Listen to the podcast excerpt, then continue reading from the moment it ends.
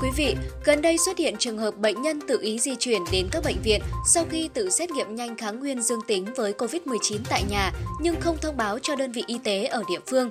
Vậy người tự test nhanh phát hiện mắc SARS-CoV-2 cần làm gì? Bộ Y tế khuyến cáo, việc tự di chuyển sau khi phát hiện dương tính qua test nhanh có thể dẫn đến tình trạng lây nhiễm trên diện rộng, đặc biệt tại các cơ sở y tế, ảnh hưởng đến công tác phòng chống dịch.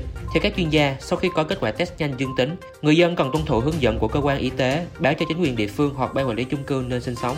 Trong thời gian chờ đợi xét nghiệm lại bằng phương pháp PCR, người dân cần tự cách ly tại nhà và theo dõi tình hình sức khỏe.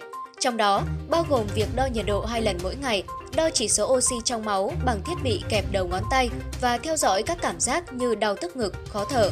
Khi có kết quả khẳng định dương tính với Covid-19, các F0 sẽ được cán bộ y tế phân tầng để quyết định việc điều trị tại nhà, trạm y tế lưu động hay các bệnh viện. Với các trường hợp cách ly tại nhà, người cách ly cần lưu ý tuân thủ nghiêm quy định phòng chống dịch, tránh lây lan cho gia đình, người thân trong khi thực hiện điều trị tại nhà. Khi cách ly tại nhà, rác thải y tế của người mắc COVID-19 phải được xử lý riêng. Các loại rác thải sinh hoạt được phép xử lý như bình thường. Nếu bệnh nhân có bất kỳ dấu hiệu triệu chứng tăng nặng như khó thở, suy hô hấp, đau tức ngực, người nhà cần thông báo ngay cho y tế địa phương để được tư vấn, chuyển cách ly tại cơ sở điều trị khi cần thiết. Thông tin vừa rồi cũng khép lại chương trình ngày hôm nay. Xin chào và hẹn gặp lại.